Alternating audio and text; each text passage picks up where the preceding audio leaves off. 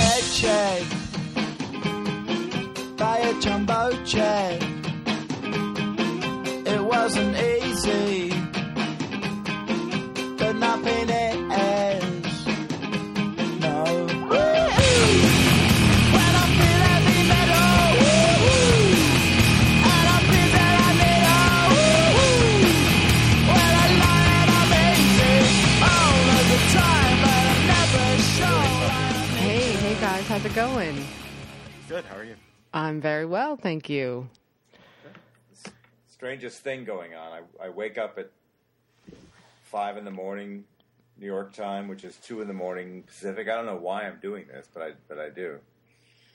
So I'm starting to come down. I'm trying to crash. Um, sorry. It's okay. Hello. Uh oh. Okay, I have to call you back. I'm about to do the podcast. I I call you back in a while. Thanks. Okay, how you doing? All right, well, I'm ready to talk. Okay, cool, cool. be roasts again. So you're having trouble with jet lag and all that? Is that what it is? I don't know what it is. I, you would think that I'm going. I would be more on California time or adjusting to New York time, which means that I would sleep later.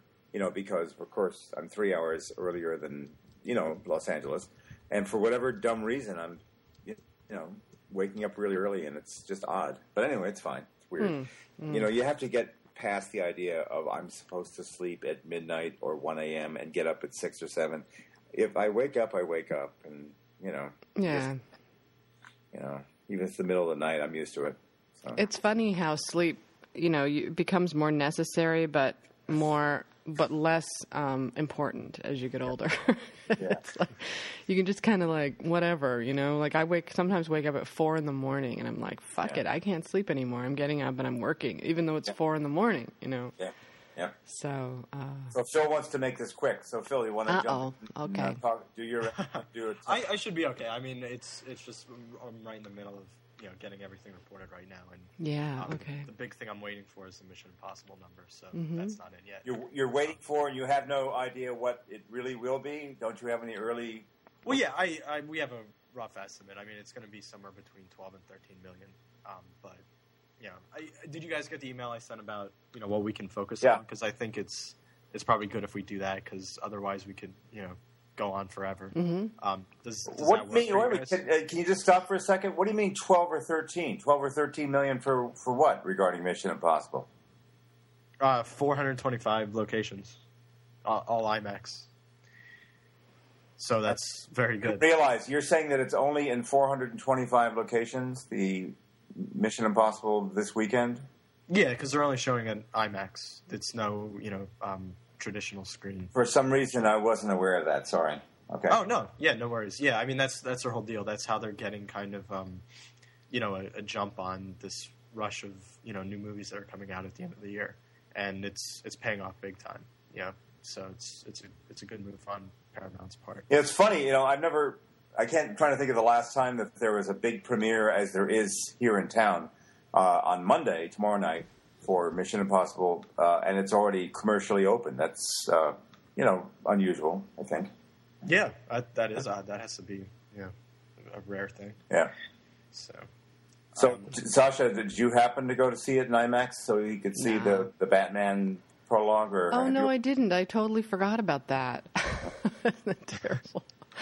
Yeah, no, I forgot. I'm glad that it's making money though, because I, I'm sort of rooting for Tom Cruise to have a you know have his career back. So I mean, he he he lost it in a way because of um, the last thing he did with Cameron Diaz. What what's the last thing he did? I can't remember don't know. now. He's just sort of you know been kind of ostracized from society for his behavior, and, and I just I'd love to see him get it back. Well, it's I funny to watch the, the buzz for this one because it's I'm, I've been reading some of the tweets and some things people post on Facebook, and it's becoming Well, I don't want to go see a Tom Cruise movie, but I hear Mission Impossible is really good. That's you know like the most common uh, common thing out there. So yeah. So yeah. he's got something to overcome, which I guess is why he did the movie, you know, to kind of clean the slate and say, yeah, see, this is, remember why you guys liked me in the first place? But I don't have a problem with Tom Cruise. I never have. You know, I don't, so what? He's into Scientology. Big deal. You know, so what? Christianity is more offensive to me than Scientology. Yeah. Sorry, Christians. I'm going to get shit for that one. oh. uh, as equally uh, estranged from Christianity as I do from Scientology, and from uh, you know the the as uh, Chris Hitchens, the late Chris Hitchens, said that the real axis of evil in this um, world is is um, Christianity, uh, Islamism, and Ju- Judaism. Yeah, that's right. I'm right there with you. I mean, I don't think it's any weirder the whole Xenu thing than it is a guy, you know, rising from the dead. Mm-hmm. You know, this is just as fantastic and, and hard to believe. So Yeah. you have faith in one thing, but you can't have faith in the other. The other is like too weird, but a guy rising from the dead isn't. Yeah. So, Yeah. all right, all right. Let's get off the subject of religion. What else? let's talk about politics. now. let's offend as many people as we possibly exactly. You're you're a little weak, by the way, Phil. Again. Am I? Um, Sure. You said that- let me. Uh, is that better? Yep, a little bit. Yeah. Anyway, uh, so uh, um, is there anything? Uh, I know that you wanted to get into the uh, box office thing. All right, let's let's talk about um, the artist, uh, which uh, Sasha officially threw in the towel yesterday morning, and I uh, wrote about that. And I said, well, she's throwing in the towel. I guess it really is a, a fait accompli as far as winning the Best Picture Oscar. And uh, and that uh, got some responses, at least on my end this morning. One guy saying, "Listen, uh, they're not understanding what's going to happen here. This is, or they're not taking into account what's probably going to happen. People out there are just not going to go for this movie in a commercial way, the way some of the, you know, the Oscar watchers think it might, and it's going to be a very underwhelming commercial response, uh, except in select areas. And so, what do you think about that, Sasha? Um, I don't think it matters. I really don't. The thing that the artist has in its pocket is that it's only a fifteen million dollar movie and um, doesn't have to make a lot of money to be a success. Whereas a movie like Hugo or uh, Yeah, okay. Moneyball or Dragon Tattoo or even The Descendants, you know, you're you're talking about it has to make a lot more money just to Yeah. be impressive. The artist doesn't. It has to do 20, 30, 40, 50 million and it's a hit, you know. Yep. So it's all about perception. Weinstein's smart about that. He knows what he's doing. And uh, there's this just this new trend of like people write on your message boards. Uh, I think Gatos wrote about how people are sort of offended by big budgets now. They don't look Yeah. at it as the movie; they look at how much did the movie cost, you know, versus what you get back. And with the artist, it costs hardly anything. It's all it's going on totally on story and imagination, and that seems to be what the Oscar voters uh, reward lately. Yeah. I mean, when was the last time a big budget movie even won Best Picture? I can't even think of one. So, what do you think is going to happen, Phil, from that with that film, um, uh, box office wise? And do you anticipate uh, uh, enthusiasm for it outside the uh, relatively small pockets in the big cities, or people who can appreciate a tribute film to the glory of um, Hollywood yesteryear and all that stuff? So, You know, I mean, there, I'm going to blow some smoke up your ass here, guys, because you, you don't realize how important it is that you're coming out there now and saying that this is inevitable, that this is going to be a Best Picture winner, because there's a huge difference in the, the public perception of a movie when it goes from being something that might get nominated for Best Picture and you know Best Actor and everything like that to the heir apparent, the thing that's going to win, and you have to see this because it's going to be the Best Picture of the year. If Okay. that mindset trickles down to the masses, which it'll it'll start doing now, um, because of all the attention it's getting, not only from you guys but from the Golden Globes and you know everything like that and SAG. Um, that's that's a valuable thing. That that's that makes all the difference in the world. And and it goes from me saying before that, you know, I think it would. I was insecure about it. I didn't know that it was going to do that well, and uh, you know, I, I was throwing my hands in the air to saying, "Yeah, you have a hit on your hands now," because it becomes Right. it it it just becomes something that people feel like they need to see, regardless Exactly. uh of huh. Yep. whether they they're they're interested in it or not. It becomes that's the best picture winner. We need to go see it. Look what happened last year with King's Speech. It blew up, and that's a stuffy, you know, well, we won't get into King's Speech. Yeah, let's not. the you know the leader the, of the pack. It Mm-hmm. blew up at the box office. It just went crazy, and that that's what can happen here. It's it'll be in, in a lesser extent, to a lesser extent, um, because this still isn't as commercial as King's Speech, but Yeah. you know it's gonna it's gonna do well now because of this mentality being you know, Oh, yeah.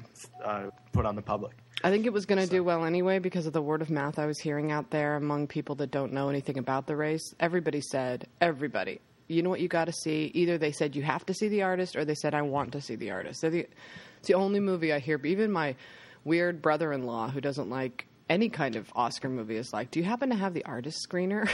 so it's like everybody's curious about it because they're hearing silent film, black and white, so they're curious. And that was going to get them to see it. However, I will say one thing about the Oscar race. When you first started telling me that, Phil, I thought what you were going to say was it flips perception because people's expectations rise too high and it can't live up to that. And I think that one thing I've learned about covering the Oscar race is that yeah, that's totally true. And if you if you um, if you start saying a movie is going to win Best Picture, it becomes the front runner, and it suddenly becomes a movie that everybody wants to hate. And the thing is, is that I don't mean everybody. I mean people who cover the race and, and people who are involved at all in the Oscar race, even Oscar voters. And if you can flip the race somehow, if you can flip perceptions and make people think that instead of thinking it's the underdog, that works against it for the final win. So that's one thing I forgot last year was that the way to have played last year wasn't to say the social network should win, but King's Speech and King's Speech can't win. It's not strong enough to win. It can't win. That always keeps it as the underdog. Once it becomes the front runner, like if Jeff and I had been saying all along that that was going to win and no way could Social Network win, Social Network might have won just because of the weird way people are about perception. They don't like to be a foregone conclusion. You never ever want to be the front runner. You especially don't want to be the front runner right now. That's interesting. I think that makes a lot of sense. So yeah, we'll see how it goes. I'm I'm curious to see how it because I don't I can't imagine or see any other movie winning right now than The Artist. Well- I, I just don't I don't see any other. I think that um, love is divided between Moneyball and um, The Descendants and Hugo. It's all divided up, but you have your unifying force behind one movie, and that's The Artist. So Well, I think the interesting thing here too is that you know the artist is. It's going to be hard for that not to be seen as an underdog, even if it's the front runner. To me, it can be the front runner and the underdog at, At the, same, same time, which is a yeah. really weird thing, but it makes sense, you know. So Yeah, it does because it has it has people saying the more you say it can't win because it's a little movie or it can't win because it's a French movie or it can't win because it's silent and black and white, the more the better chance it has. Every uh-huh. time you say that, it has a chance. I mean, he's got everything that an Oscar. He knows Harvey Weinstein knew right away what he had because it, it's like the slum. It's like Slumdog Millionaire's story was. It's going to go straight to video. You know, and those low expectations. It barreled all the way through the Oscar race with no problem. It was seen as the underdog up until it won its final award, and it won everything. Uh-huh. So people want to reward a little movie like that that is good, and, and I think Phil's right. It, the only way you can derail the artist is if people start to see it as a Harvey Weinstein uh, manipulation. And that's the only tiny way you, you have a chance. Everything it has, every, and he's smart about it because he's he does exactly the opposite of what Oscar campaigners do. He he stays quiet and in the background. He he appeals to the voters themselves. He holds parties. He talks. He spreads he spreads messages through media, um, targeted media outlets, and you can totally see it working from behind the scenes. It's just that he's just really good at it. He's not out there. He's not obvious, but he, you know he's good. So So what happened with uh, Carnage this weekend, Phil? Yeah, I expected a bit more from that. Uh, it, it did around eighty-six thousand from uh, five locations, which works out to an average of about seventeen thousand. And for a movie with that kind of star power, it's I think it's just going to be one of the casualties of a, a crowded market at this point. That's that's the vibe I'm getting from it because something like that with Jodie Foster, Kate Winslet, Christoph Waltz, and you know John C. Reilly, um, that should be doing you know thirty thousand a location or something like that.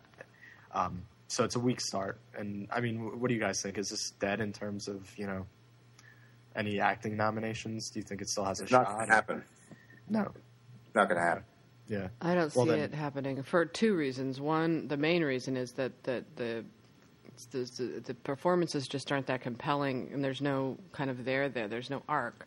The other reason is, of course, Polanski is now persona non grata, and the, and that's going to also work against him. You know, the public outcry, and you know, can you imagine how people are? They're so hysterical. Polanski is persona non grata. I think so. After What realm is that? I mean, i- in the in the fundamentalist wacko world you're talking about, or you're yeah, in the Oscar Oscar voters like to shy away from controversy part of it. It's not that it's not that uh, they didn't give him best director. They did, but back then people weren't as weird as they are now. I don't know. There's like puritanism spreading through. I'm not. I don't want to get into the Polanski thing, by the way. I'm just saying that. You know, it's different now the way people look at Polanski than than how they did when The Pianist was up. For instance, everybody was rooting for that movie. You know, this isn't the holo- This isn't a Holocaust movie. You're saying that it's he, the people are more uh, em, uh, virulent or more uh, embedded in in in seeing uh, him as a negative figure than they did at the time of the pianist because Mm-hmm. Oh, he was arrested by the Swiss authorities. Is that what you mean? Well, it's a combination of factors, but one is that. The other is that there's just a lot more loud chatter because of um, the people sort of being given a voice online, and so there's a lot more activism and. I mean, you hear a lot more back from people than maybe they felt that way back then, but nobody said anything. But there's been this long, ongoing, online, heated debate about him, not just on our message boards, but everywhere. The New up to the New York Times, even you know. And so I think, like with Shame having an NC-17, and with Polanski, I think that that's just enough for them to just, uh, uh, uh, uh, uh, you know, they're like shy away. So, but at any rate, it would it would be able to overcome that if it was maybe a Holocaust movie about a guy like Adrien Brody starving to death, you know, in Poland. It's it's not that. It's just a bunch of entitled, annoying rich people arguing about their kids. I mean, well, who cares about that? Nobody. You know. Now, what I'm not understanding is, uh, first of all, I, I really something in me just it's like chalk on the blackboard to hear these simplistic, underthought, primitive, conservative reactions to, you know, like Roman Polanski. You know, it's it's so it's so deflating to, to think that people just don't uh, look at anything beyond this the headline uh, element. You know, they never think about it. They never think through it. They never consider the nature of what uh, most people in a creative vein. They tend to have some kind of obsessive aspect of their personality. It's not like he murdered anybody. It was. It's just. It's so deflating to hear this. I, I don't know. I don't know. I'm, sorry. at, at a loss. You know? Well, it's it's not that. I don't think that once you start getting into the discussion, you have to start minimizing the crime, and that's where people start to get angry. You know. Ah. Um, but the thing is, is that I think people just draw a hard moral line, and they don't want to come back from that. But but what what get, is weird to me is when that then translates to he's not a good filmmaker because, or he should be ignored because, or shunned because. This happened back in the '70s, you know. I mean, with Polanski, I think there are mitigating circumstances. I think if you know if you've had your um, pregnant, beautiful wife stabbed in the stomach by the fucking Manson family and then been accused of it, if your parents died in the Holocaust, I think you know you're allowed a little leniency to make huge mistakes like he did, and and I think that he's more than There's also a little tiny, weeny, little moralistic element in the age of consent in Europe being commonly uh, in the vicinity of 14, 15 years old, even 13, believe it or not, in Right. Spain. It does have an effect on the way people, you know, tend Yeah. to look at things over there as opposed to here. I think it's criminal that there would be an age of consent below the age of 18 or 19. You know, it should be at least 18, but, well, I don't think it's the age. not. That's the way it is in Europe. So I don't think it's the age thing so much as you know something did happen post pianist, which was that the um, it came out in public what he did that he had ra- drugged her and basically raped her, anally raped her. You know, I mean that's really what people are. I think she could have been 16, 17, 18. If he had still done that, they'd still feel the same way. But yeah, it's an added fact that she was underage. But um, I think it's the other part of it that people find so unforgivable myself. I think if he had just slept with an underage girl, that would be one thing. But Yeah. I think people feel like he deliberate. For me, for my, I don't think you can excuse what he did. I think you can forgive what he did because it was so long ago and because he's so sorry for it. And you know, he's he's lived his life in a better way since, and he's reformed, and they were going to screw him in the court, So I don't think that doing his time would have taken away the act either. I think he's had to do his time in his own way. People will fight with you no matter what you say. Oh yeah, he's done his time living in France, and you know. but what are you gonna do? So anyway, um, I don't know, Phil. What did you think? Did you see the movie? No, that's one of the major things I haven't seen yet, so I'm I need to catch up. Can I, somebody explain to me how does this uh, very same property uh, become a hit play in Manhattan and go for months and months and months? Obviously, because of good word of mouth, people say, "Oh, you got to see it, you got to see it."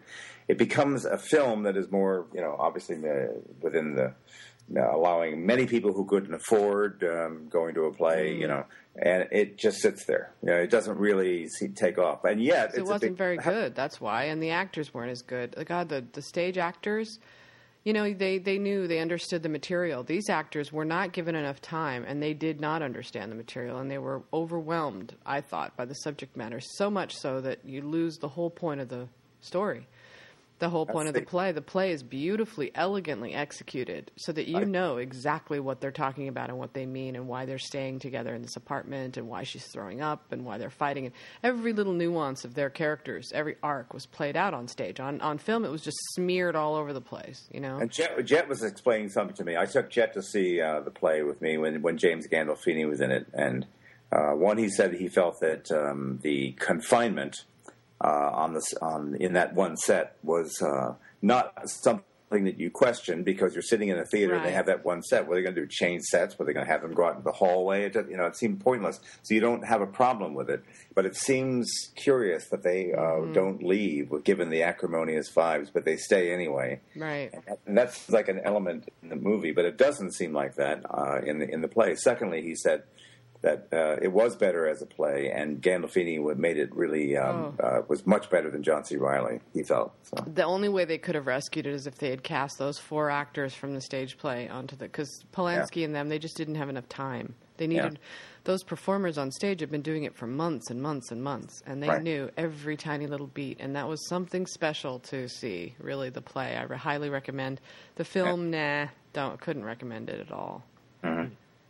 So, uh, Phil, you mentioned less than enthusiastic reviews for Warhorse. So far, it's about, uh, well, I don't know what the reviews are going to be like. I would think that there would be, uh, at, the, at, at, the very least, a mixed response. But right now, if you look at Rotten Tomatoes, it's like seventy three percent. It's you know, it's not damning. It's you know, just it's, not ecstatic. So, what do you mean less than? So you you sense it's going to be more negative as more people come out? I think so. I mean, because you look at it and there's, yeah, I think right now it's what eight positive to three negative. So Yeah. I mean, if you just take that ratio and, and multiply it, I mean, that's there's going to be enough detractors, you know. But that, how many people care about reviews when something is primal and as engaging as a, a poor, sad animal uh, with nobility and expressive eyes and all that stuff, uh, going through all this horror? People always respond to this stuff. It can't can't miss, can it? Well, you have to look at this that they're selling it as a, a Steven Spielberg prestige movie. That's what it's being pushed as. So if people get wind of the fact that this isn't one of his best movies, it's not all it's cut out to be. Yeah. Uh, um, I you also have to look at it. I, I think it's tricky here also in terms of, you know, will families take young kids to see this? Um, I still think that's kind of up in the air because you also have plenty of other Other- things that seem like Here we go with the conservative stuff again. safe. Well, yeah, I mean, that's, you just, I, I'm not agreeing with it. I mean, I, I think you can take kids to, you know, pretty young children to something that's challenging and, and they'll grow because of it. And I know I'm, I'm sure Sasha agrees with that, but, um, you know, it's, it's the mentality and, and they'd rather take their kids to see something like We Bought a Zoo or, or Alvin and the Chipmunks than go to see something that's going to challenge them or, or unsettle them a little bit. Um, you, just- it's just a reality that you have to deal with. And I think that could set in here because a it, you know, and it, it's obviously not the huge Oscar contender that it once was. I mean, it seems like it's you know losing steam in a in a big way. What do way. you feel, Sasha? You think it's losing? It's going to, uh, you know, not maybe not have the impact that everybody thought it would. Um, I don't know. It's hard to say. Like everybody that I know is worried about the pain that the horse is going to endure. Like somebody asked me on Twitter, I don't want to go see this movie on Christmas if something bad happens to the horse. And I said, Are you kidding me? Think Lassie. Nothing happens to the horse. Nothing. He gets tangled up in barbed wire. He's barely injured. so, I try to tell people about that, but there's no denying that there is. Um, there is uh, fear that I mean, for me, when I first saw the trailer, my my heart leapt because I thought, "Oh God!" And and when I was watching the movie, I was crying in anticipation of thinking of this horse that couldn't stand loud noises going into war. Of course, that never pays off, but um, but it, it it turns out to be a very emotionally soothing film. There's nothing hard about it. There's nothing challenging about it. There is no way anybody's going to feel bad coming out of that movie. They're just going to sob and they're going to love the horse, and that's that, you know. Mm-hmm. But for some reason, they're having a hard time convincing people. It seems like to me, from the people I've talked to, that it's not about a horse getting hurt. I think people think it is, so they don't want to see that. Nobody wants to see a pretty little sweet horse get hurt on Christmas. Yeah, I mean it's that's So- that's the reality of the situation, I think, and yeah. Yeah, I know. So we'll see. I don't know. It's still a Spielberg movie. I liked the new posters that I saw without the boy in them, just the horse running. I think that sells it a little bit better than. I mean, Victoria. the initial um, uh, one sheet was kind of uh, everybody was said initially that it looked like a Harlequin romance. which is what it is. I mean, it's Yeah. it's it's appropriate to what that movie is, but I don't think it necessarily will sell the movie. The um the new poster with the horse just running with the flag on his mane is much better. Uh huh. Yeah. I thought so. Yeah. Yeah. Well, But as far as Oscar goes, I think uh, Steven Spielberg is still a force to be reckoned with. I saw um, I saw the Warhorse at the DGA, and I know that a lot of people were. Um, it, it's just a matter of if they're going to go for the schmaltz or not. My friend Craig had no problem with the schmaltz, and a lot of the fanboys that I talked to on Twitter have no problem with it at all, which stuns me. But um, they don't. They don't seem to be looking at it with a critical eye, and they're just won over by the sentiment. So I can see a lot of the DGA voters. I mean, who are these people? um, the nine thousand of them going nominating Spielberg. You know, for best director. So I do think it'll be best picture, best director. You know, score. It's not going to get like acting, screenplay, probably. Maybe not screenplay. Maybe. Uh, it'll get a lot of tech nominations, and it'll do very well in the Oscar race. It just, I don't think it's going to win much. Not going to win Best Picture. well, Cut to, and the Oscar goes to Warhorse. uh,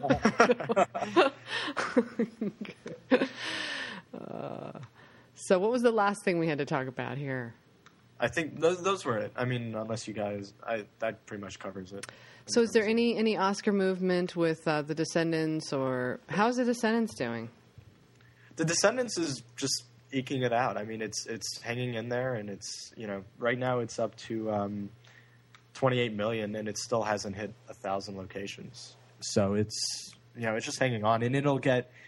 It's just gonna, it's just gonna be a steady earner. It's not it's not the kind of movie that hits number one and does 20 million. That just doesn't happen for something like that. It's going to consistently do you know like four or five million dollars a weekend mm-hmm. until you know the Oscar nominations come out, and then it'll get a nice big bump from that, and then it'll hold a, it'll hold steady, and and that's it. You know, which Yeah. is refreshing to see something like that. I- that I is honest- just exists based on word of mouth. You know, Oh yeah, that's great. I honestly think that's the only movie that can really take on the artist. It's the only one. I mean, I think you have to choose between Moneyball and Descendants, but Mon- uh, Descendants has Alexander Payne, who's never won before, and it's such an American movie. It's an American story. It could go head to head with the artist. That's sort of how I'm seeing it, but we'll see how that plays out. Um, how about Dragon Tattoo? Does it have any? Uh, what, what's the buzz on that? It's got to be. Like, Yeah, I mean, you have to. I think it's going to um, benefit from the fact that Sherlock Holmes kind of bombed this weekend. Oh, did um, it? Oh. Yeah. So. well, no. What it did, Phil, it, it didn't do too badly, but it underperformed compared to the first one. Isn't that what you mean? Really? No, I mean, I I think it's a just full on disappointment. Oh, I mean, okay. I Oh, don't dear. say that very much, but for you know, uh, the original one to do sixty something million Yeah. its opening weekend, and for this to do forty, that. that Oh. But but wait a minute, isn't it still more or less a rule that a sequel will is presumed by most people to probably not be as good as the original because it's a sequel because it's being made so they can make more money. And you know, this was not it was not a wonderful film. The first one. Now, if you listen to some reviews, the second Sherlock Holmes has some. Uh, aspects that are actually half enjoyable, and, and it's a little bit uh, more engaging than the first one. Um, so um, it, it, it, it just seems to me like it's going like it's not that shocking that it would make less money. But you No, think because it's, less is fine, but not that much. I mean, that's a twenty million dollar difference. That's huge. You know, Right, and then it's you have to multiply that over the the course of its theatrical run, and it's Yeah. going to be, okay. you know, there, there, it'll still it'll still probably eke out enough to justify doing a third. Well, here's my suspicion. I think that people read that piece that I, in which I talked about Robert Downey being a Republican, and the word got out, and so people said, "You don't want to go to this movie." He's not a Republican, is he? Yes, Jeff, you cost Warner Yes. Bros. twenty million dollars this weekend. You're, you're not getting invited to any more. But he's not a Republican. He is a uh, actual card carrying, bona fide Mel Gibson supporting Republican. That's horrifying news. That's Well- horrifying. I mean, it's just so disappointing. How can you be a Republican in this day and age? I don't understand. Sorry, Republican. I don't know that he's a Tea Party guy or anything, but he's uh, but he does. Um, he explained it to David Carr rather uh, succinctly in a New York Times piece. I think it was last summer. What was the last film before this one? He said basically you can't go um, have the kind of life that I had and then suddenly go into prison for a few months and come out and still be a, a liberal Democrat. Why? Well, he became a Republican in the way that some people became Republicans after 9 11. They were shocked. You know, a 9 11 Republican is a term. I mean, they felt that they had to be more militant as far as the enemies of this country, and that kind of led, led to their uh, feeling um, in alignment with George Bush and Dick Cheney and those guys. Is that what Robert Downey Jr. thinks? It's all about like um, international safety and stuff. It's not about money, is it? I mean, it's not about him being a rich guy and not wanting Well, to pay taxes. He didn't explain it in, in, in micro detail, but he did explain to David Carr that his, the turning point in his philosophical orientation was going to prison. Right, but I know a lot of people went to prison. Usually, they come out a little more compassionate than. Okay, well, that's good for them. Well, that's anyway, I don't think that's the reason. But Phil, do you think it could be like the Twitter effect and the bad buzz early on, or what? Um, I don't know. It's a mix of things. Yeah, I, I think that's part of it. I think we, we noticed in the weeks leading up to it there was a general lack of enthusiasm, and I don't think we we should have attached more weight to that. Um, it just wasn't because there's been kind of a, a surge in Twitter activity recently where you can, you can look at the old numbers for Sherlock, the first one, and if if the new movie doesn't blow that away, you have to be worried about it because people are just more active on Twitter, and we weren't seeing that. Um, so yeah, I, th- I think that was a big part of it, and part of it too is, you know, I think the Mission Impossible thing really hurt it um, because there's a huge overlap in, in the audiences Right. for for That's those that movies. theory makes sense. What you just said. That Yeah. I can understand that. Yeah. Okay. you know that that definitely took a. You're, I think that could have. That's the difference between like 40 million and possibly 50 million. Um, you know, because you also have to think that Mission Impossible has the benefit of the Dark Knight thing. Which how many people bought tickets just to see the Dark Knight trailer or the Dark Knight prologue? Right. Um, that would be. I'd love to get my hands on that statistic. Yeah, Um, really. But yeah, it was just a combination of things that just hit it, and then you know that's that's the difference. You know. Isn't it? Couldn't it also be that, that when they all p- turned out for the first one, they thought it was going to be good, and that they thought, and then once they went in, they were like, you know what, this is a terrible movie. I don't even want to see the second one. And No, because the first one held up really well. So I Oh, think it did? people genuinely like the first one. So Oh, I don't know that that really works as an explanation.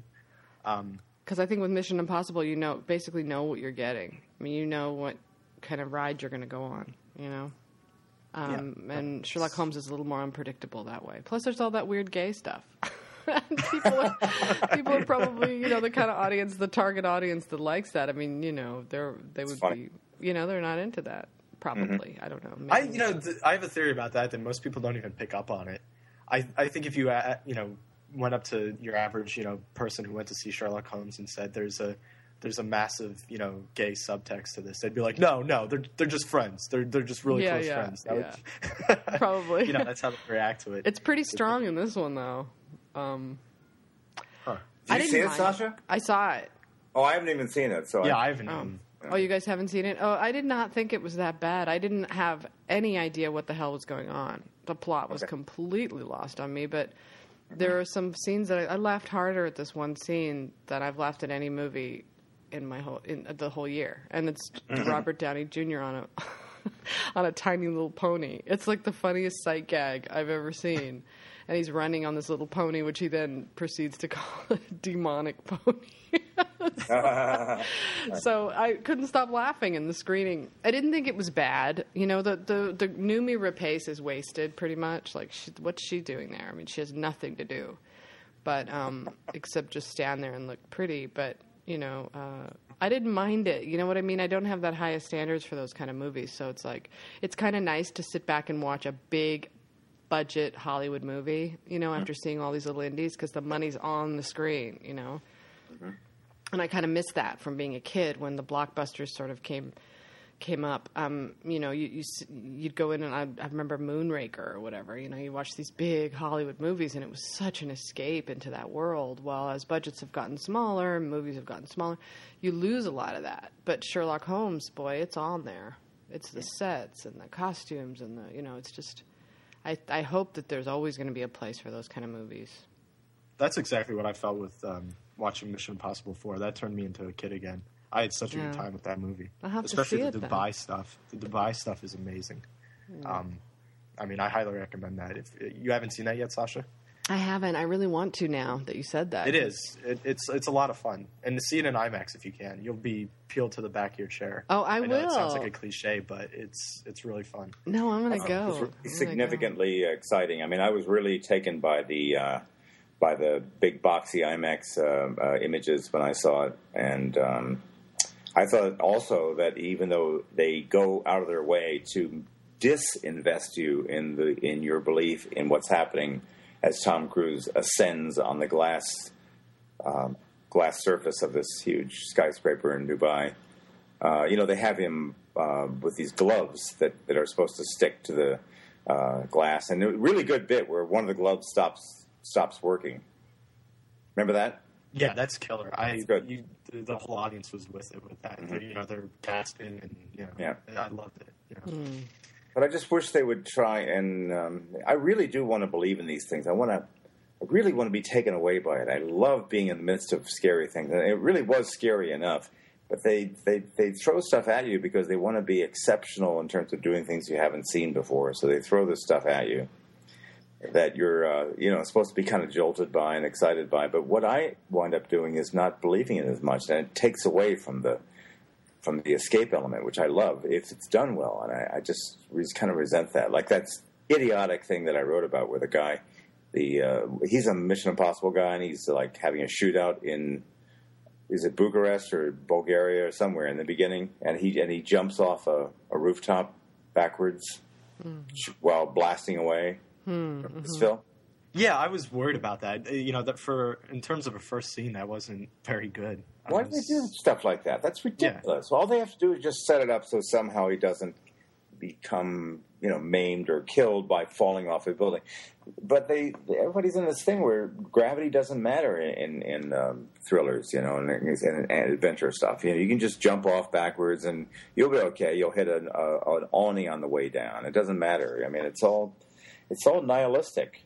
Uh, you know, I really believe and love being taken away by ex- escapism, and I get very upset when they just flaunt the unbelievability of things and just saying, um, you know, they don't care. You know, I mean, they figure, oh, you guys will go with this. Well, yeah, sure you can. Yeah, that's not a problem. And Well, and there's also the idea that they feel like they can get away with more as the movie progresses. Have you guys ever heard that theory? You know, the, the deeper you get into a movie, the more you can get. no, it's not. I don't agree with that at all. I mean, you know, um, I don't know what they're talking about. So I don't agree with it either. I don't. I mean, I think I'm alert and you know analytical when I'm watching a movie, and it doesn't matter if it's an hour in or ten minutes and If something doesn't seem right, then You know, there's a lot out there. If you've ever been in any kind of pre- precarious situation, Sasha or Phil, you've been in a situation in which you almost got hit by a car, or you know, you're worried about being uh, followed by a cop, maybe they're going to pull you over. There's all kinds of things that can make you unsettled, and there seems to be this this pernicious uh, belief amongst filmmakers that, that that stuff that really happens or can happen and does happen, and re- really unnerves us. you know, like being in the in the presence of real violence. Have you ever been actually been near a beating and see somebody really get hit uh, in a real way? I mean, as opposed to a fake uh, ballet like uh, uh, way in a, in a movie, which you don't really believe. It's pretty horrifying, and it, those feelings you are do not leave you. No. Movies have no interest in trying to recreate that. They're in their own belief system, their own realms. You know, Well, it's the same way they do sex. Sex, you know, nothing is ever as real as it is in real life. I mean, that's why that's why there are movies, right? I mean, But uh, that's that's not true. You know, I felt that the sex scenes, there are two of them in Girl and the Dragon Tattoo, was some of the hottest sex scenes I can remember in a long time, and it seemed like it was real to me. It didn't seem like they were faking it, that they were creating some sort of hyper reality. It really got to me. I thought, wow, this is this is hot stuff. Remember? Hard to forget. That strike you as being hyper and just movie reality and not real? It's- Uh, yeah. no, but I think that, that there's a lot left out um, it, versus real life. I mean, if you want to talk about that, I mean, I think I'm, t- I'm talking about like the rawness of somebody punching somebody in the jaw in real life. What that feels like to both witness it. You Yeah. know, I mean, first of all, you don't hear the sound effects, and it's not.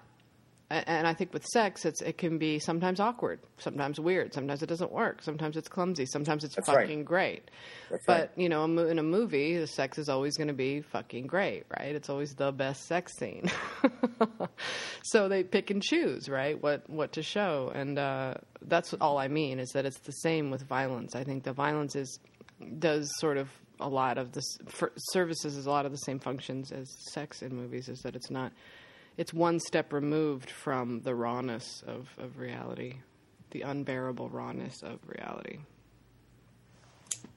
Well, that shut everybody up. I just don't know why you think that's cool to, to just create a whole other belief system, this whole way of presenting life as it is actually lived and experienced out there, which is, you know, full of terror and full of trepidation. And you think that that's not good enough, and it's better to create these fake, alter reality versions of things. And that's what people want and respond to, and why they pay their. well, I don't know about better, but more palatable, more profitable, certainly. Right. you're talking about a generation that perceives life more in terms of online activity and video games and doesn't mm-hmm. have a lot of real life experience. Right. Uh, you know, if you were to show a movie about war to a bunch of guys who had been, you know, uh, in Iraq in the midst of firefights, uh, let's say, and if it was full of the hyper reality that you see in in the Mission Impossible film, uh, they'd all say, "Well, this is a lot of fun and everything, but it's not the way it is." And you know, I don't really respect it as a recreation of war as I know it. You know, uh, it's the same thing with any aspect of, of real life, and I just don't. Uh, I think that really you're, you're talking about a generational thing. The once the, the gamers and particularly the generation uh, uh, digital, uh, my my kids, you know, guys born in the early '90s and born in the mid '80s. I just don't. I think there's less of a of a of an of an interest in having some uh, reflection of actual life on the screen. I think it's kind of a everything's become kind of jacked up in a digitized, harp, uh, hyper way that that that uh, people don't talk the way I'm talking right now. Most people don't care. Maybe most people say, "Oh, it's fun. I loved it. You know, I, it was a good ride. You know," and and there's no interest in it.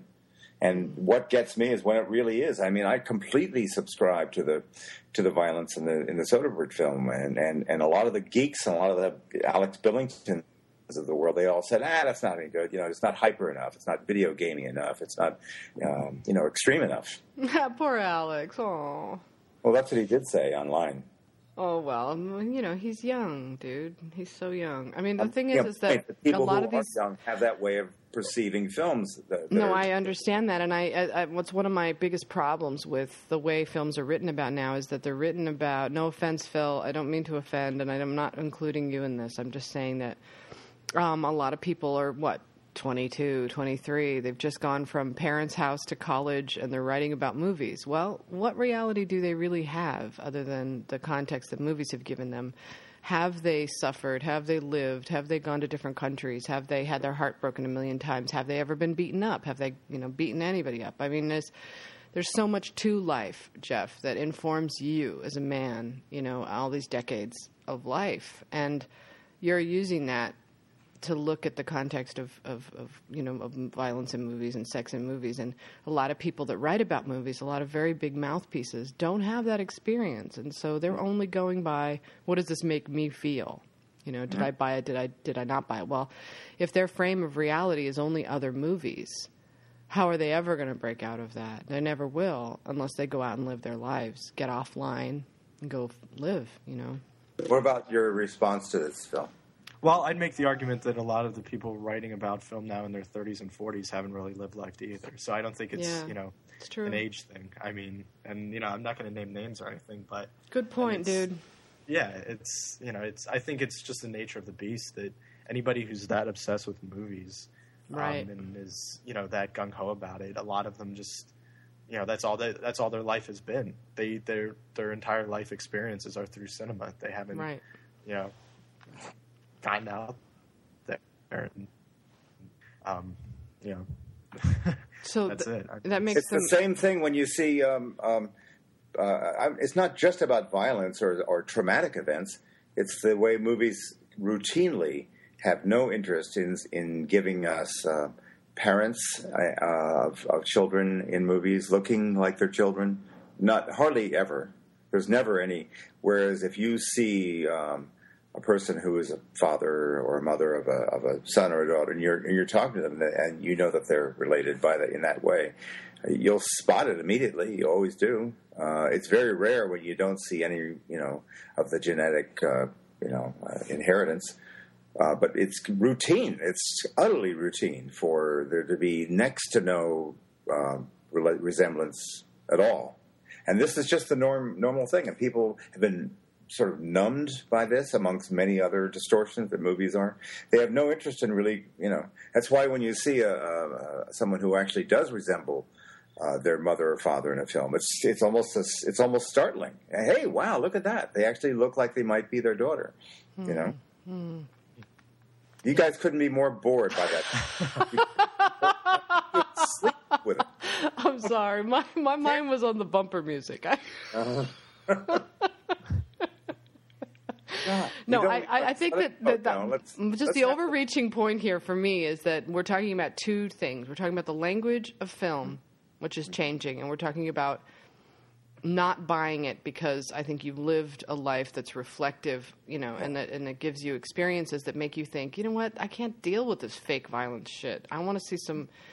I want to see it be more real. And I, my my main, I mean, I'm just going to turn this into like a let's beat up on on you know all the people that pay money to see movies, but it's just that you know, uh, I think that just in general, we've been, you know, corporations and advertising has gotten so good at, at rearing consumers that children are branded from a very early age, and, and that branding continues on through the movies. So there's the Mission Impossible branded audience, there's the Sherlock Holmes branded audience, and there's the, you know, and it's like McDonald's and Starbucks and everything else in America. It's cookie cutter branding, you know, herding of mind. You don't see the same thing in Europe. You really don't. You don't see that. You have much more independent thinkers there. And um, I mean, that's a horrible generalization. I know your audience is going to have a fit if they hear that, but I'm just saying that, you know, in general, younger people I find are sort of trained to ad- identify with a brand. And that's sort of disappointing in a way because for them, the only criticism they can give is does the film live up to the brand, to the promise, or does it not? But it never, the discussion never really goes beyond that. And if you look at the top 10 films of the year, they're all pretty much branded movies with a few exceptions, you know. So that's just the way it is. And it's very sad to see that that's is how it's all becoming. But, and I hope that people try to fight that and they try to think more independently. I don't know. What do I know? You know, I just realized I think that something. is the problem, Sasha. I mean, I don't, I don't like that my generation thinks that way. I mean, it's Hmm. we're a generation that's obsessed with, um, you know, anything that's related to the what we grew up with, and what we grew up with that were, you know, Nintendo games and you know Super Mario Brothers and and all this junk culture. Right. So whenever we see something that resembles this junk culture that we remember from when we were kids, we respond to it. Um, I'm guilty of it in some instances, but Yeah. I'm, you know, it doesn't mean I'm going to go see Teenage Mutant Ninja Turtles three, you know, or whatever. Right. It's, yeah, it's there's too much of a a need for nostalgia. I think my generation's a bunch of you know children, really. I mean, we're not we, you know, Yeah. it's it's sad, really. Um, It, it's true I- though that that, that it's there is a there is a, a profit motive to keeping the target demographic as young as possible for as long as possible. Because if they can keep thinking they're little boys, Judd Apatow, they're always going to keep buying shit to make them happy, you know. Uh, to make yeah, them absolutely. feel And then that's why we get movies like The Sitter. You know, it's Oh, like I know. that generation of filmmakers now. They just churn out that crap. You know, it's it's. What did you have? What did you think of the sitter yourself? What was your? I don't even. I'm not even. I mean, I shouldn't bash it without seeing it, but I, I read all the reviews about it, and I, I know I'm going to hate it without even watching it. I walked out of Your Highness. I'm not going to go watch this. Show. you know, it's like I'm not even going to waste my time with it. I'm going to go out and have some drinks with friends, and you know, live my life. I'm not going to watch that shit. That's You know, good, it's Phil. Just But it's David Go- David Gordon Green though. get past it, man. Because his look at his last three movies. That's all I'll say. I mean, Well, didn't he? You know, Ebert he wrote like about Pineapple Express. Wasn't that him? Yeah, yeah, I, and I mean that was fun, but you could kind of see the beginning of where he's going now, which is disturbing. I mean, Ebert summed it up best in his review of The Sitter. He said David Gordon Green, you know, he said something along the lines of, you know, he used to be a great filmmaker, and I have no idea why he's doing this right now. And you know, a lot of people are saying that. Um, so just because he, you know, did some movies, some great movies back in the day, you know, a couple of years back, um, doesn't mean you have to instantly respect something like The Sitter or go to see it. I mean, you know, it's just not a relevant movie. Right. So Well, um, what were you with saying? that said, I think I'll have to head out here, guys. oh, Okay. okay. Okay. yeah. Hey Phil, when does I'm looking at my release thing for this month? I'm sorry to be slow here, but when does the artist actually hit theaters? I don't even see it here Am I? Uh, they they have an expansion scheduled for December 23rd. I don't know yet how big that's going to be. My guess is it's going to be somewhere in the middle of platform and, and wide. So you're looking at like, you know, maybe 500, 600 locations. As of the 23rd. Okay, fine. Yeah, that's that's just my guess. So that that's its big test. That's going to be huge. You know, does it? It's a sink or swim moment then for Right. it, and we'll have a much better idea of you know how how this is going to play at you know multiplexes in in the middle of the country. That would be a, a big moment, I would imagine, uh, being able to, uh, to take the take the reading of that of that response that that weekend. So, Yeah, absolutely. That's like I said, sink or swim, make or break. yeah, So- yeah. all right, cool. All right, thanks again, guys. Yeah, nice talking to you, Phil. All right, talk to Do you. well, soon. Phil. Okay. Same to you. So, um, when are you going to see the Land of Blood and Honey? Have you seen that yet, Sasha? No, I haven't seen it yet. I'll see it though. I want to see it to see if Angelina's going to get a screenplay nomination. I think she just might, you know, Mm. because she wrote and directed it. That's pretty cool, you know. And it's not getting bad reviews, that's for sure. Yeah. I mean, people are the worst they're saying about it is that it's perfunctory, that it's just kind of, you know, eh, that it's not it's not anything spectacular, but it's not a bad movie by any means, you know. You're saying the story doesn't particularly uh, excite or thrill you. That it's um, uh, you kind of know where it's going. Is that what you? Is that what you've been sensing? Yeah, pretty much. I mean, uh, the movie I want to see most right now is a separation, and so I'm not really thinking about trying to see anything else. That's the only thing I want to go and get.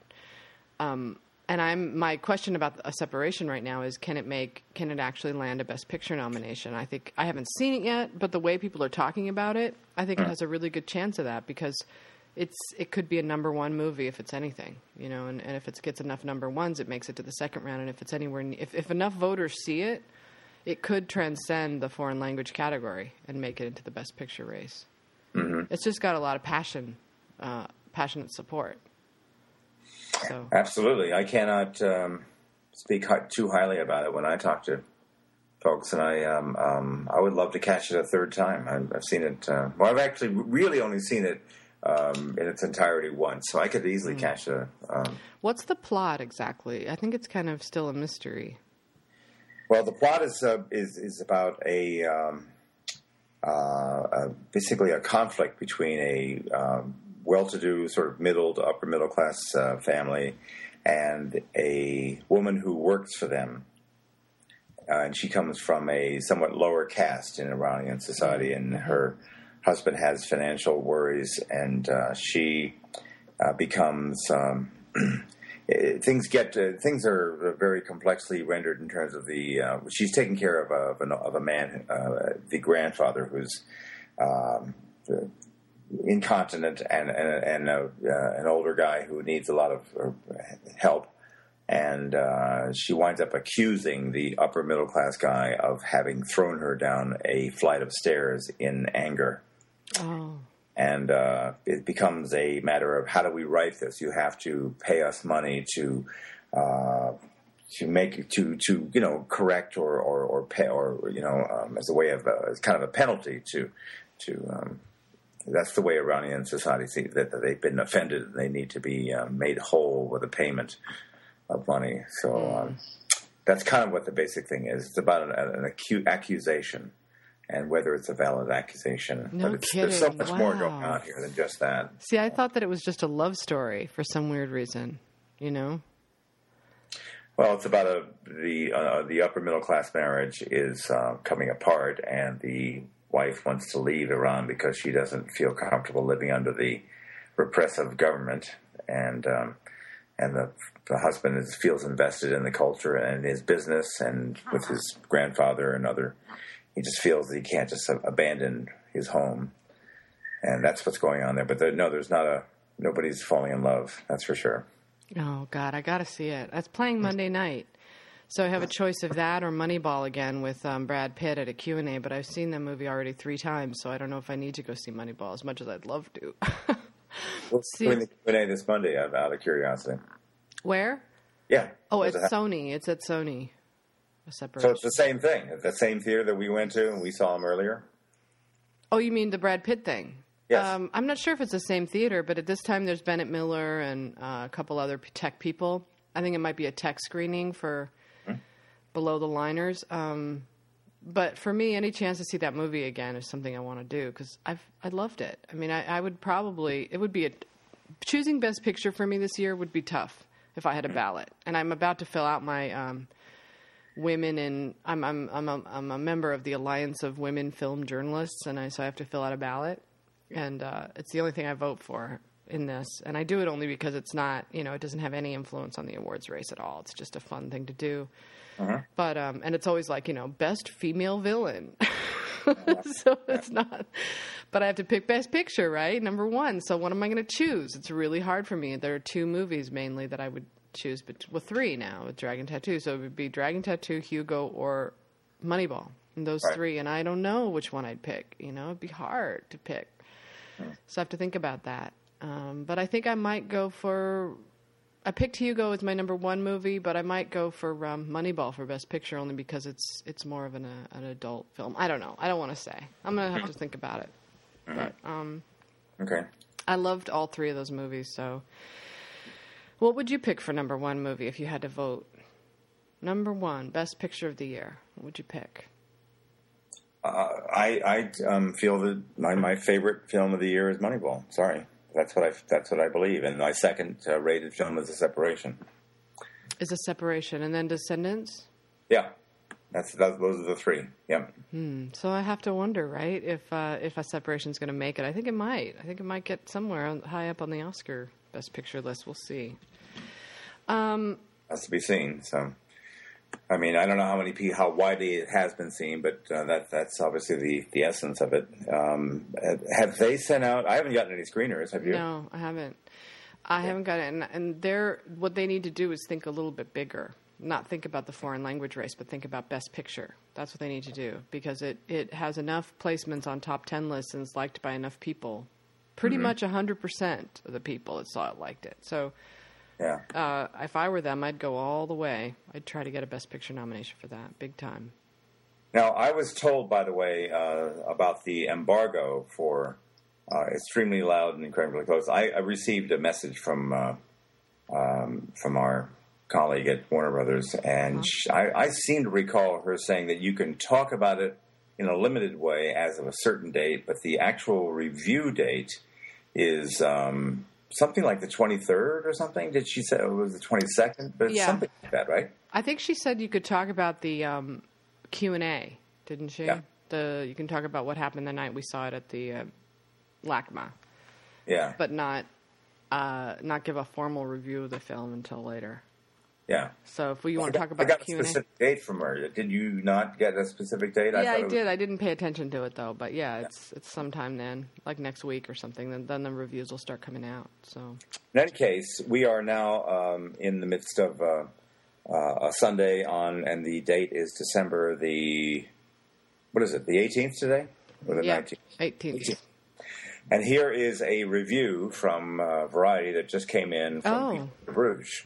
So Oh. I thought it's this is earlier than what I expected, and, and I'm wondering what this means. Why there's suddenly a, re- a Variety review, and it begins more than a decade after the World Trade Center terrorist attacks. The time is right for a mm-hmm. sensitively made studio picture that addresses the confusion, anger, and emptiness those events forced upon New Yorkers. For some, Stephen Daldry's Extremely Loud and Incredibly Close will be that movie. Others will reject its approach as too implausible or manipulative to take seriously. With a heavy heart and even heavier hand, Daldry addresses the tragedy through the experience of a boy struggling to accept the death of his father. The divisive picks prospects ultimately depend on how this late arriving award season release sits with tastemakers. So it's not a rave, that's for sure. No, but uh, it's fair. It's absolutely fair. Fair. He's saying exactly what I thought when I walked out of there because Mm-hmm. you and I both say that, you know, I I was watching it from a different perspective. I, I swear never to read scripts before I see the movie because it's never a good thing. The only time it ever is good is if it's a movie like No Country for Old Men or The Social Network where they follow the script so exactly that. Um, but but if you read a script and you think it's good and then the movie deviates from that script, it's um, disappointing because my problem with the movie, of course, is that they let, took too much out of the script, and I thought the script was perfect. And so, as you have it, you have a lot of stuff that's unexplained in the movie, which I don't think people are going to get. And if they had read, if they had put everything in, I think it would have played better. However, saying, having said all that, we both saw that there was a huge standing ovation, and the crowd roared for every performer. Mm-hmm. And I, I haven't seen a standing ovation for any film all year. And I've been to a lot of these gala screenings. Nobody's ever stood up. So there's that. And and according to the publicist, I know I don't know if you can ever believe publicists, but every single and Pete Hammond also agreed that every single Q and A is played the exact same way. yeah. What's weird is that it only showed up on the um, uh, Critics' Choice list. It's weird that it didn't get an AFI nomination. They all saw it, and it's weird that it didn't get a uh, Golden Globe nomination. If if there ever was a movie that was right up their alley, it's this movie. So although they are foreigners, so they might not, but they like very emotionally moving films. Yeah. So for it not to have showed up at the Golden Globes was very bizarre and telling to me because that, that doesn't put it in the hands of the tastemakers anymore. That puts it in Yeah. the hands of the voters. Uh, Even though it's the Golden Globes, I know, but awards races like po- politics is all about perception. It's not about necessarily quality of film. It's perception, a lot of it. So if the film is perceived as a film the Golden Globes didn't vote for, then well. But I, I won't be surprised to see it show up other places just because of the emotional thrust of it and the way people were responding to it. You know, I don't. I think that it's one of those movies, like he says, you're either with it or you're not. Either it's caught you. It's like Warhorse that way. Same thing, you know. Both movies are problematic, Yeah. greatly problematic, but both movies, um, you know, reach in and grab your heart. They do. So if you're going to go with that and you're just going to say, you know what, I'm willing to ignore the flaws because I'm so won over by this film, you know. And for me, that movie was Rise of the Planet of the Apes. You know, I'm will, way willing to ignore the flaws because there was so much good in it. Yeah, I was delighted by that film. Yeah. Here's a here's an interesting paragraph. With its reenactments of that fateful day, Extremely Loud plays a bit too much like one of those perfectly lit, heart tugging segments the TV networks air during the Olympics. It hardly matters that Horn, the young kid, managed to give such a naturalistic, unmannered performance as the young Oscar when everything around him has been so deliberately orchestrated to provoke a specific reaction. Hmm. I don't know if I, I well, it's so hard to say. That movie is a fable. I mean, it's it's like a fairy tale. Uh-huh. And so if you're going to buy it, you're going to buy it. If you're not, you're not. I mean, it's hard to just start picking it apart because the whole thing is so much mm-hmm. like that. It's all sort of imaginary and for me the only the only thing that people might have trouble with is the kid himself and the fact that he's Asperger's and and how are they going to deal with that and you know And is he does he go overboard and is he hard to deal with for an hour and a half? You know, He's a very, very tough thing to deal with. Let's to be blunt about it. I mean, it's it's it's a. Uh, uh, that was my reaction 20 minutes into the film. I said, I do not want to be stuck with this kid for two hours plus. And of course, that was my fate. But,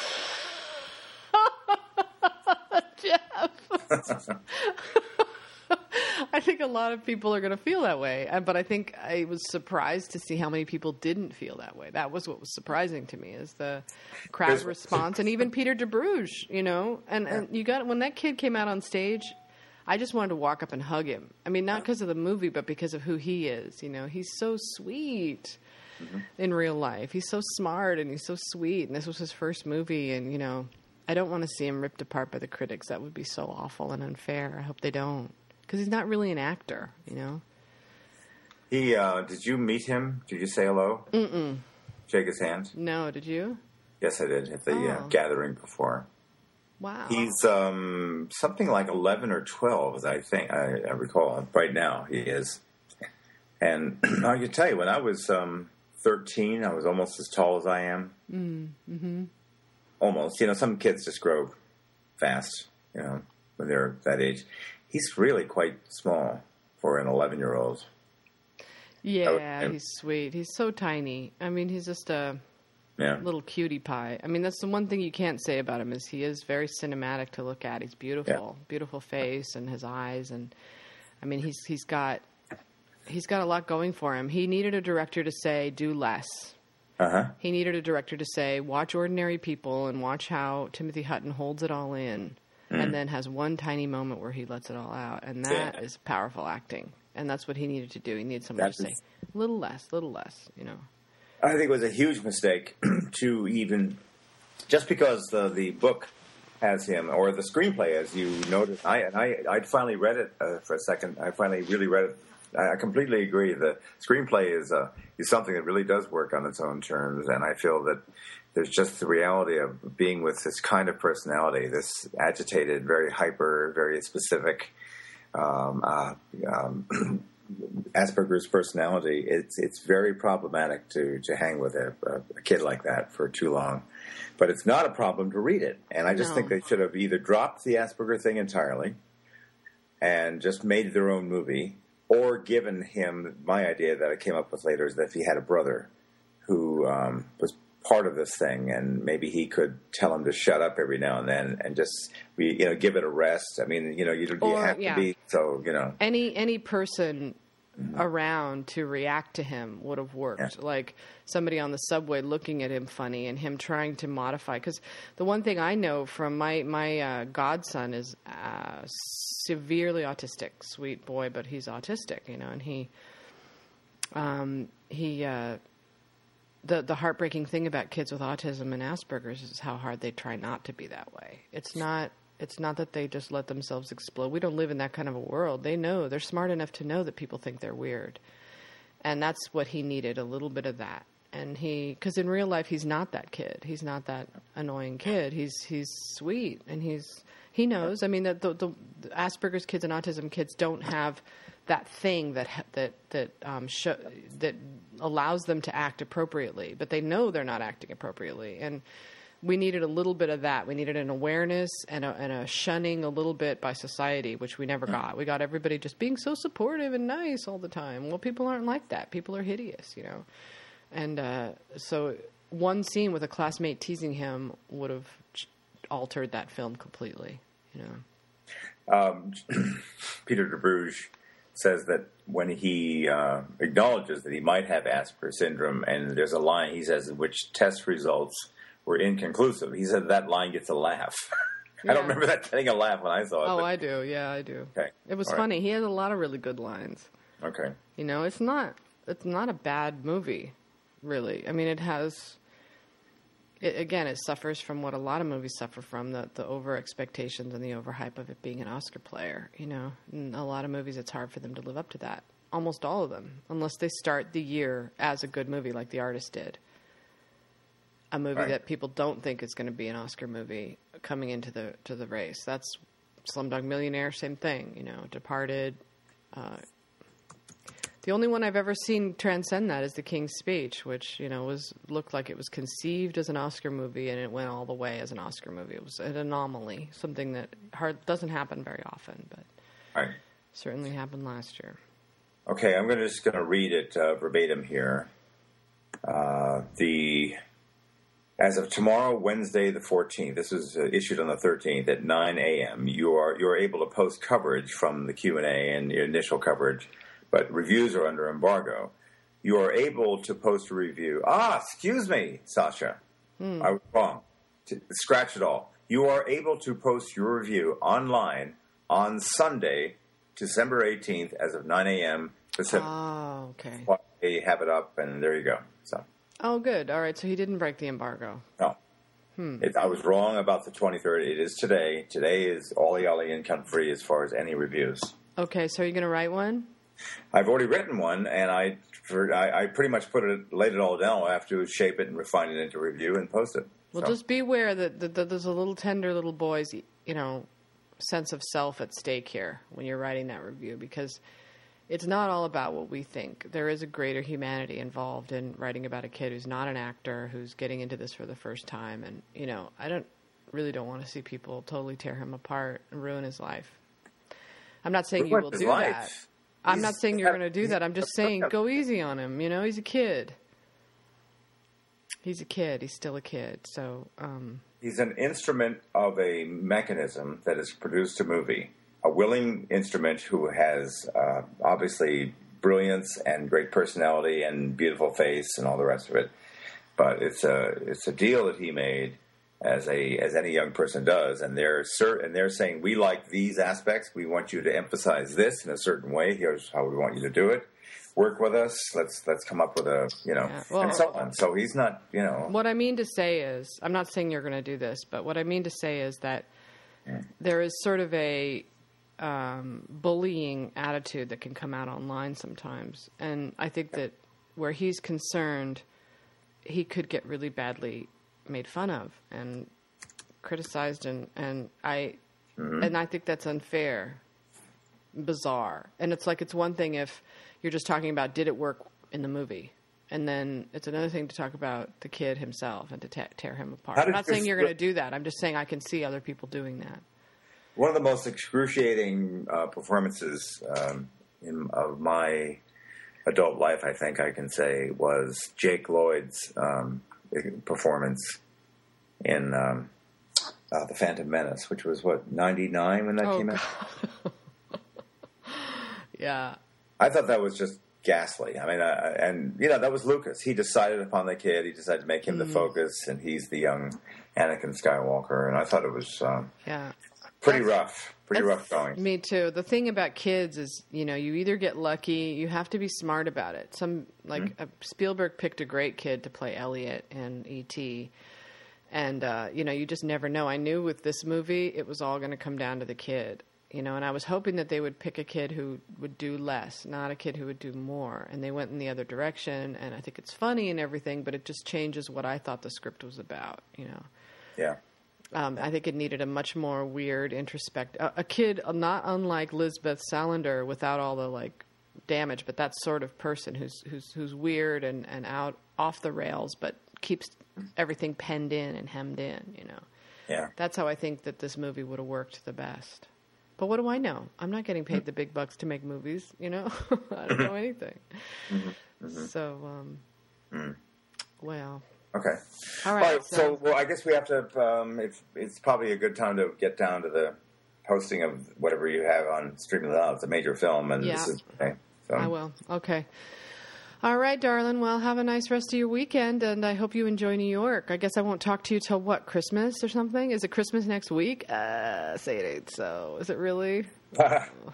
um, yeah, I'm going to come back on um, the six, the 26th, which is the day after. I think that's a Monday or something. You're coming back to L.A.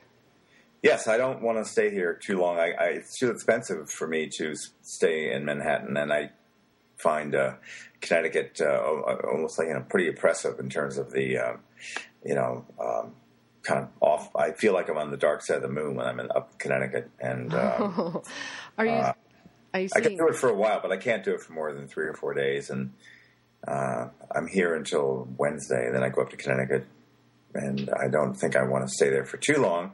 And I just, you know, I'm trying to play it a little closer to the vest. Um, uh, uh, this is a um, time of the year when I have to kind of be a little careful about expenditures, and I can't go nuts. So, Right, right. Are you going to see your mom?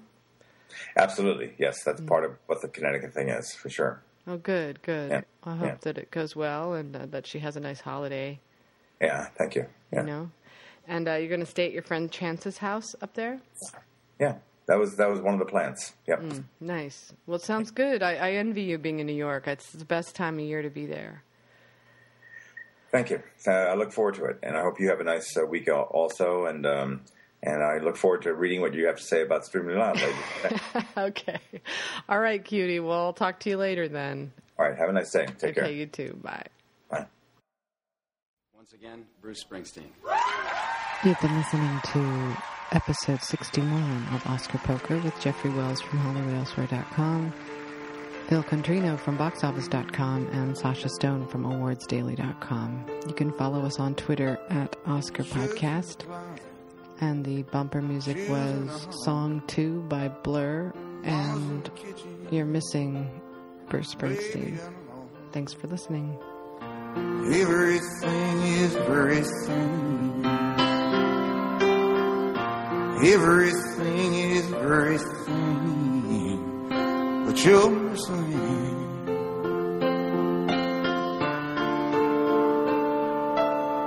Coffee cups on the counter. Jackets on the chair. Papers on the doorstep. But you're not here. Everything is everything. Everything is everything. But you're missing me.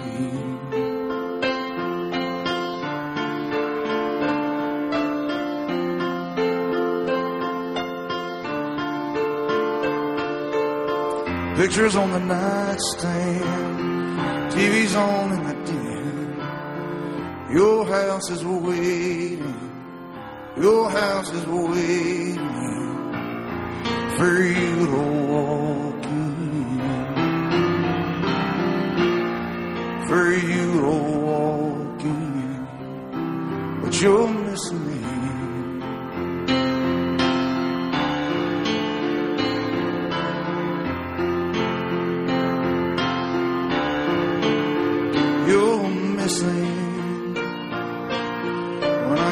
out the lights. You're missing me. when I close my eyes. You're missing. Me. I see the sunrise. You're missing. Me. Children are asking if it's alright. Will you be in our arms tonight?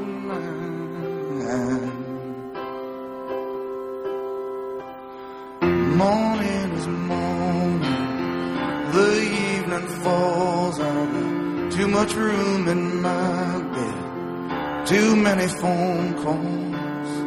How's everything, everything? Everything, everything. Well, you miss. God's